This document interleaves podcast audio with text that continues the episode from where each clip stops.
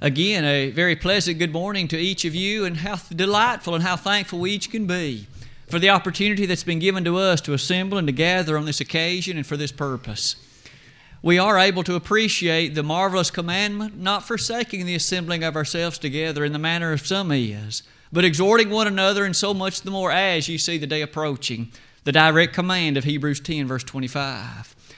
This group of precious souls have assembled this morning, for that we're certainly appreciative and thankful. Our regular membership at Pippin, and yet, as usually the case, and a host of visitors that have also today come our way.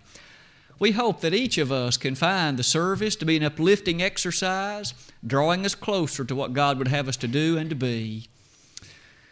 I perhaps might take just a moment of uh, personal matter on behalf of my family and myself to express appreciation to this congregation for all the encouragement to Brooklyn and to the ball her playing in the ball team yesterday and the success they enjoyed. Certainly, we appreciate all the papers and all the kind words that you've expressed in, toward her and toward us, and we're certainly happy for her. Uh, she is not able to be here today. Denise is a pretty sick lady this morning, and uh, thought it best for Brooklyn to stay there and try to make sure that she had uh, the things that she needed.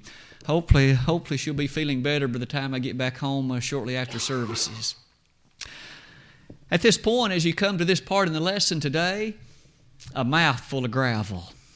You probably noted in the lesson text this morning that phrase is found in Proverbs 20, verse 17, and we will devote much of our attention today to a consideration of that interesting usage of words by the ancient writer a mouthful of gravel. Some introductory remarks, however, that might direct us toward that appreciation might well be these. You probably noted that the context touched the subject of deceit. D E C E I T. And really, today, most of our time together, at least for the lesson, we will remind ourselves of some of the biblical teachings concerning deceit, the way in which it relates to a mouthful of gravel, and of course, the great lessons that you and I can extract from that and use them, hopefully, to walk more pleasingly and acceptably before God. Deceit has been a part of the human family since virtually the very beginning. In fact, wasn't it the inspired writer Paul who in 1 Timothy 2:14 exactly said that mother Eve in fact was guilty of deceit. She fell victim to the deceit of the devil. She fell victim to that marvelous matter that brought such evil and such difficulty to the human family. The nature of that deceit perhaps reminds us that today we are by no means immune from deceit. We see it, it seems, often in the sports world. We seemingly encounter it often in government, and far too often we encounter it among those that you and I know on a daily basis. Perhaps co workers, those whom we thought we knew well, and yet it turns out that ultimately they are found to be guilty of deceit. That kind of consideration prompts those questions at the bottom of that slide. What does the Word of God say about deceit? In what way might you and I plant that in our heart and use it to live more nobly, more acceptably, and more pleasingly before God day by day? Some of the things about deceit are already rather obvious, I'm sure, but I believe it would do us well to be reminded not only what the Bible says about it, but some of those often ways that we have even encountered it. I would suspect that it would be wise to begin with a definition, to in, attempt to clarify what it is that we mean by this topic of deceit. That definition, as you can see at the top of that particular slide, any device, any approach, any particular matter, the design of which is to deceive, or to state that differently, to cause others to accept as either valid or true what is neither valid nor true. Deceit the commonness, the occurrence with which it seems to happen, at times can almost be shocking. There are many reasons, it seems. Those in the regions of sociology, those who, in fact, give their attention to matters touching circumstances of psychiatry, may tell us that many things may ultimately have a prompting role in deceit. For some, it's pride. They don't want to be thought of as not good enough or not knowing, and hence they deceive. For others, it's perhaps jealousy. For others, it's the fear of failure. Maybe for someone else, it is the pressure of peers about them coupled with the reality of personal weakness. Be that as it may, it doesn't change the fact that deceit is deceit. With regard to those issues of deceit, we might at least for just a moment look at two quick examples in the Word of God, and then we'll move our lesson in a direction of making the applications. The first one at the bottom of that slide takes us back to the days of the Old Testament. Naaman is a gentleman, the thought of which so easily rests upon our mind. We recall this Syrian nobleman in the sense he was a military man, and yet he was a leper. In 2 Kings 5, upon learning of the existence of a prophet in Israel who, in fact, could do something about that leprosy, he provided himself an entourage and moved in that direction he was hopeful of finding some relief. When he got there, Elisha didn't do anything close to what he expected. Elisha simply told him, or by way of order, to go and dip seven times in the Jordan River, and he would be cleansed. That was not the news he wished to hear. In fact, he himself admitted, by way of those, those other servants about him, he wished for something far greater to attract the attention and to make a public spectacle out of it. Finally, however, upon the insistence of his friends, his associates, he did go. But the deceit in all of that comes when we give thought to what happened after that. After all of that, you see, this gentleman, Naaman, after being cleansed, he offered a number of gifts to Elisha. Naaman was so thankful. He was so happy to be relieved from leprosy. However, Elisha refused the gifts. He didn't accept a single one of them.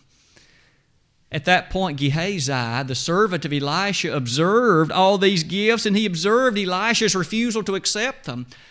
And so, after Naaman and his entourage left, Gehazi had the idea he'd like to have some of those things.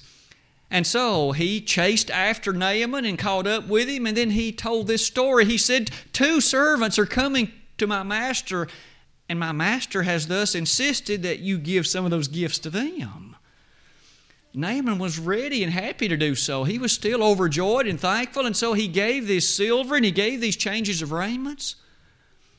All the while, Gehazi, however, wanted them for himself. They weren't for any servants. He lied. And after he brought those things back and he hid them and he came before Elisha, and Elisha already knew where he had been. Elisha said, Gehazi, whither hast thou been? And Gehazi answered, Thy servant hath been no whither. He lied again, you see. I haven't been anywhere, Elisha. Elisha then, in a very somber way, said, Did not my soul go with thee when thou wentest to the man? At that point, we notice the punishment laid fully upon Gehazi. The leprosy that had been with Naaman shall cleave unto thee and to thy seed forever. Gehazi, you see, was guilty of deceit.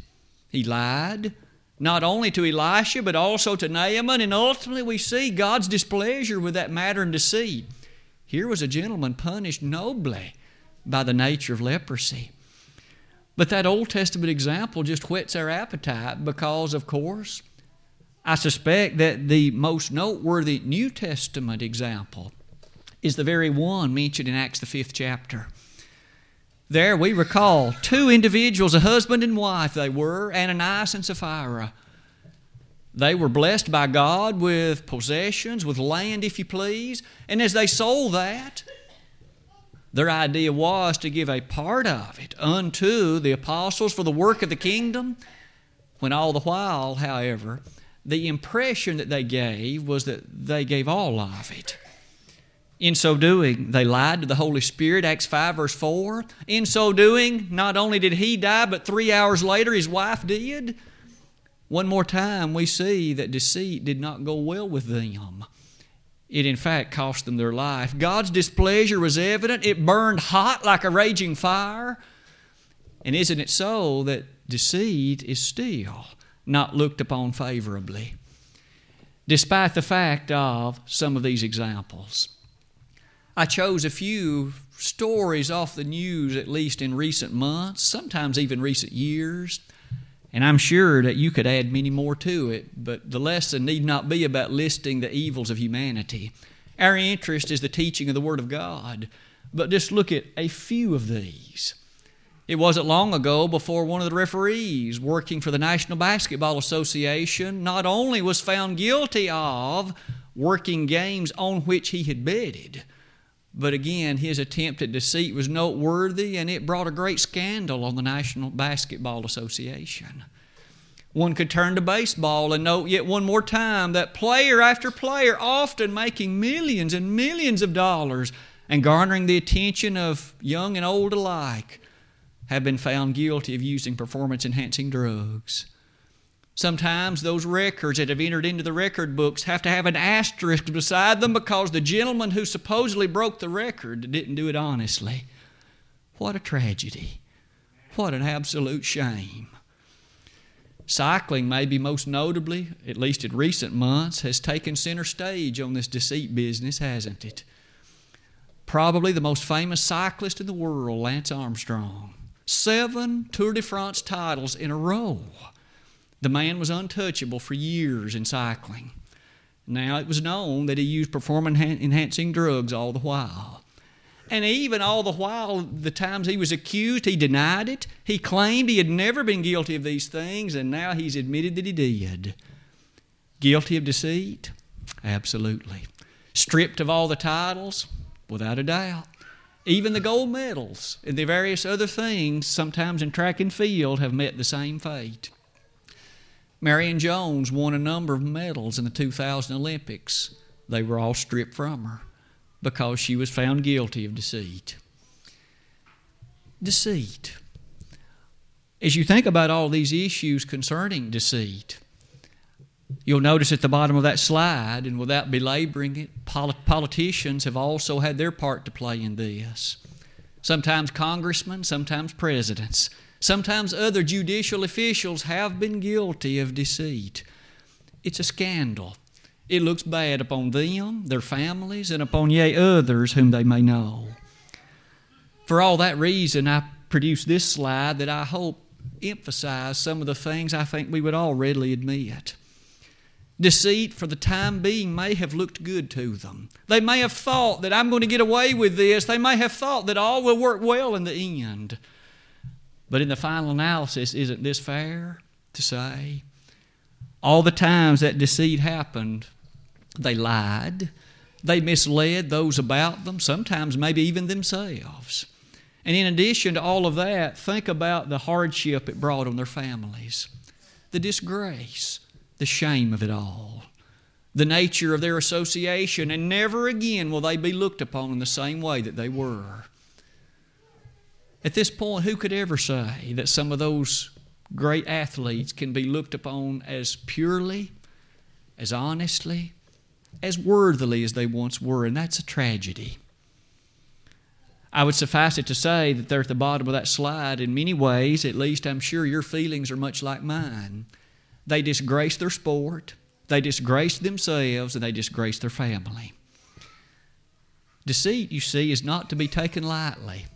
And yet it's something that the devil wishes all of us to fall prey to.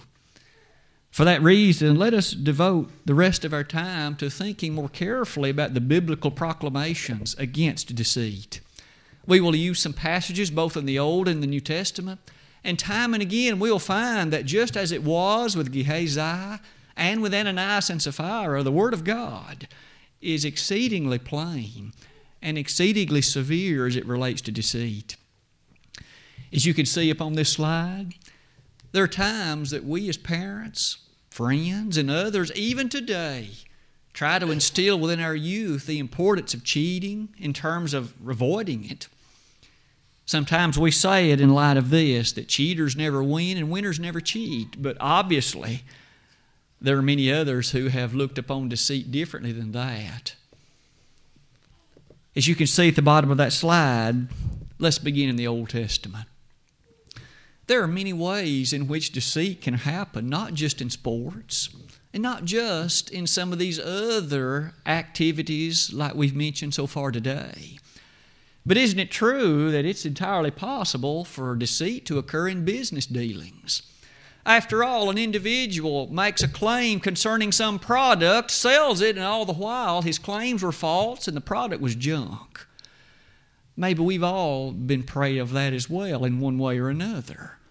Or, yea, we can appreciate that a person operating a business does not make an honest and fair transaction. One gets less than what he paid for.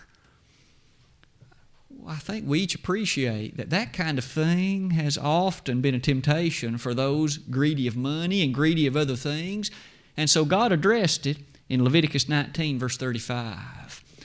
In the heart here of these matters given to the children of Israel in the ancient day, to those that would be involved in business, God very clearly said, Ye shall do no unrighteousness in judgment, in meteyard, in weight, or in measure. They were to do no unrighteousness. When you and I think about the terms that the God of heaven has utilized, first of all, in judgment, we remember on many occasions they were never to take bribes. They were always to judge fairly in terms of the evidence presented, and they were not to let a person's money or lack thereof in any way prejudice their judgment. For after all, that would be unfair and it would be deceitful. In this instance, what about the last two terms used in that list? Weight and measure. In that ancient era, business dealings, which you and I think about employing money, it was done by way of weight. As you come to buy something, you would make an exchange for the thing that you were purchasing for some weight of metal. Perhaps it was a weight of silver, perhaps it was a weight of lead, or at least some other precious thing that could be exchanged. It would have been very tempting for the person operating the balance to misoperate it in his favor so that he gave you less really than what you paid for. God said, You shall not do that. That's deceitful. Things are to be honest and fair. And deceit is not to be that just which is descriptive of a person interested in pleasing God. That kind of deceit there is mentioned in Deuteronomy 25, verse 13, even more strongly. There, the God of heaven said, Ye shall have a fair balance and fair weights. You can imagine how easy it would be. And later Old Testament prophets had to address this very carefully and very sternly even in the children of Israel. They were tempted, you see, to be unfair and deceitful in their business dealings. Today, as we appreciate that, still can be a very strong temptation for some. For those interested in money or in other things like fame and prestige and notoriety, they like to take advantage often of other people. But as Christians, you and I, that's not our business. Our business and our interest is their soul, our soul, and hopeful that each one can stand justified, pure, and right before God. And deceit is the devil's game, not God's. That issue and deceit, of course, takes us to the very text that was read earlier in our hearing this morning. Please look at Proverbs chapter 20 yet again with me. After we have discussed and made note of these references in Leviticus and Deuteronomy, we notice in verse number 10 of Deuteron, uh, rather of Proverbs 20, divers weights and divers measures, both of them alike, are abomination to the Lord.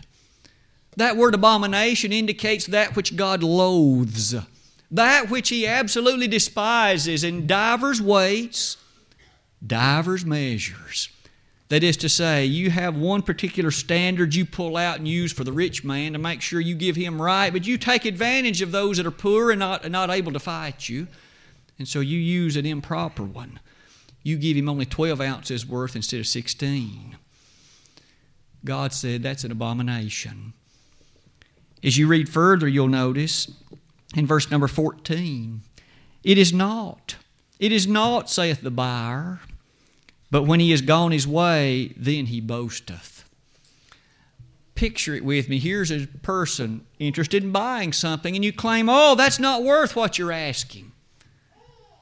That's improperly made. It's not fashioned rightly. There are flaws in it that I observe. And so all the while you're there in front of the person selling, it's not, it's not, it's not worth it. but then as soon as you go your way, oh, that's a great deal. In fact, it's worth more than he's asking. You've been deceitful. You have told to him a different story than what you honestly believe.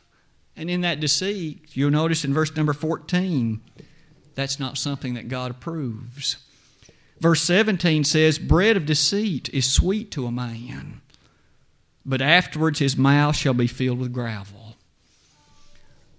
Deceit, how sweet it may seem at the time, how interesting it may seem. It may seem as if, in all those examples we've mentioned earlier, be it in politics, be it in government, be it in sports or otherwise, at the time it may have seemed so engaging. It may have seemed so worthwhile in terms of one's personal reputation.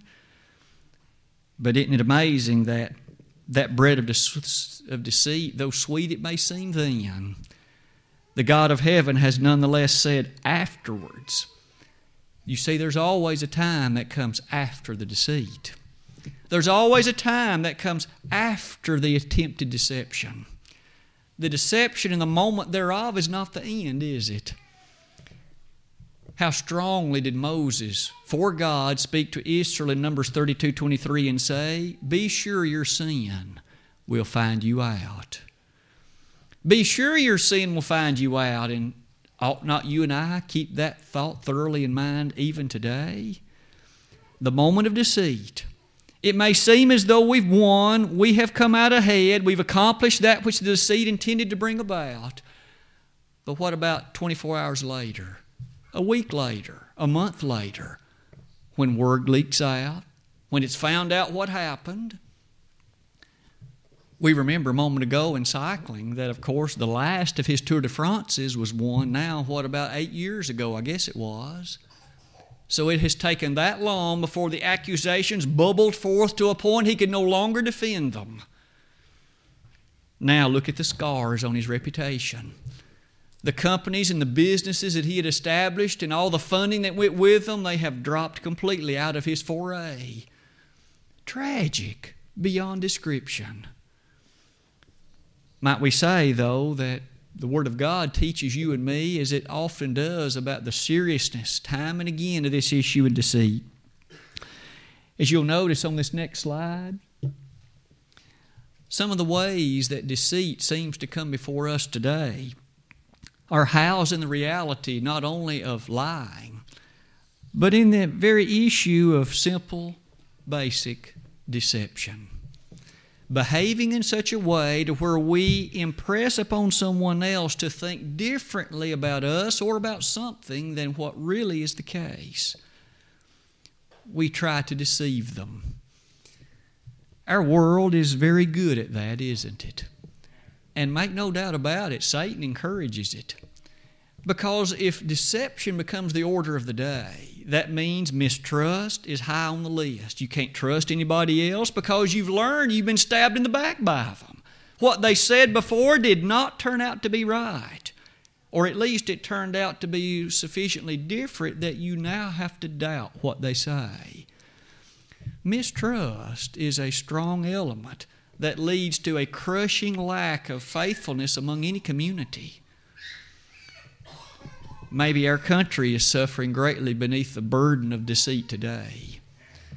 We watch the TV, and I'm sure all of you are about as cynical as I am. It's hard to believe any commercial. It sounds too good to be true. Advertisements on the internet, the radio, it sounds too good to be true. And more often than not, isn't it? Companies ought to say what they mean and mean what they say. People like you and me need to mean what we say and say what we mean. Deception, deceit, as it appears, perhaps leads us to some of these verses. The Word of God is so strong in its condemnation of lying, telling someone a falsehood, stating to them what is not the case didn't God say in Exodus 20, verse 16, among the Ten Commandments, Thou shalt not bear false witness? It was not that it was not to be done most of the time, that it was not to be done but oh, once every now and then, and only then in needs of personal catastrophe. He said, Thou shalt not. And that was just the same language that began the verses previous, wasn't it? Thou shalt do no murder. Thou shalt commit no adultery. Thou shalt not covet. In the same way, thou shalt not bear false witness. Later on in Zechariah chapter 8, that notable prophet that's near the end of the Old Testament, he said, Speak ye every man the truth with his neighbor. When we remember that God, through Zechariah, said those words to ancient Israel, a people that you might have thought would be upstanding and always given to the truth. But it still is true. The devil worked his way among that people just as surely as he can among us today. We need to realize that when Paul quoted that Zechariah passage in Ephesians 4:25, he told you and me the same thing. Speak ye every man the truth with his neighbor. Put away lying from you. That's what leads to a strong element of trust among a group of people. When a group of people are found time and time again, what he said is the way it is. What she affirmed really did happen. She didn't try to cover it, didn't deceive me at all. That's what leads to a great element of appreciation, of trust one amongst another, and it, of course, also leads to a bedrock reality in the truth that God has set forth. Our God is a God of truth, Deuteronomy 32 4. Our God is a God who, in fact, appreciates and who Himself encourages truth in those that would be pleasing to Him. Is it any wonder that Jesus said, I am the way, the truth, and the life? John 14 6. With that appreciation of truth, notice some of these verses. We've highlighted the Zechariah passage that issue in deceit as it emanates into the reality of lying, perhaps it's time to ask what does the Bible say more directly about deceit per se? I might begin this particular section, which is the very last part in the lesson this morning, by at least asking us to reflect on that example of Jesus. We are told, and I think it was mentioned earlier today in the Bible class, that we are to have the mind of Christ in us, Philippians 2 5. But think about what is said about the Lord in 1 Peter 2, verse 22. Of Jesus, it is there said, there was no guile found in his mouth. No guile. That word guile relates to deceit. It relates to what's improper, impure, and contaminated. There was none of it in the mouth of the Master. And if you and I are to have the mind of Christ, then should not that be descriptive of us as well? No guile in your mouth or mine. Maybe in light of that, it challenges us to think about the purity then that should characterize our mind so that there shall be no deception appearing in us. Blessed are the pure in heart, for they shall see God, to quote Matthew 5, verse 8. And wasn't it said also in 1 Timothy 4, verse 12? that Paul, speaking to Timothy in that day, and of course by inspiration to you and me as well, he said, Let no man despise thy youth, but be thou an example of the believers in word, in conversation, in charity, in purity, in faith, in verity. Among that list, Timothy was told to be an example in purity. When others see your life and mine, do they have an impression of a person guileless, one who is given to truth, not given to dishonesty, not given to deception, not given to lying, but rather given to what has no guile within it? That purity perhaps was highlighted in three little words in 1 Timothy 5:22. Among the other things that this youngster Timothy was ordered, he said, "Keep thyself pure. That would be good advice for all of us today, too, wouldn't it? To keep ourselves pure. That purity perhaps leads us to these. We noted earlier about the matter of lying and the condemnation set forth regarding it. But that last passage, not taking advantage of one another, not cheating one another, that is commanded in 1 Thessalonians 4, isn't it? The first half dozen verses of that chapter give you and me careful reason to reflect upon. Paul told the Thessalonians, Do not take advantage of others in the sense of you seek to bolster yourself while all the while deceiving them. You and I have a higher calling than that.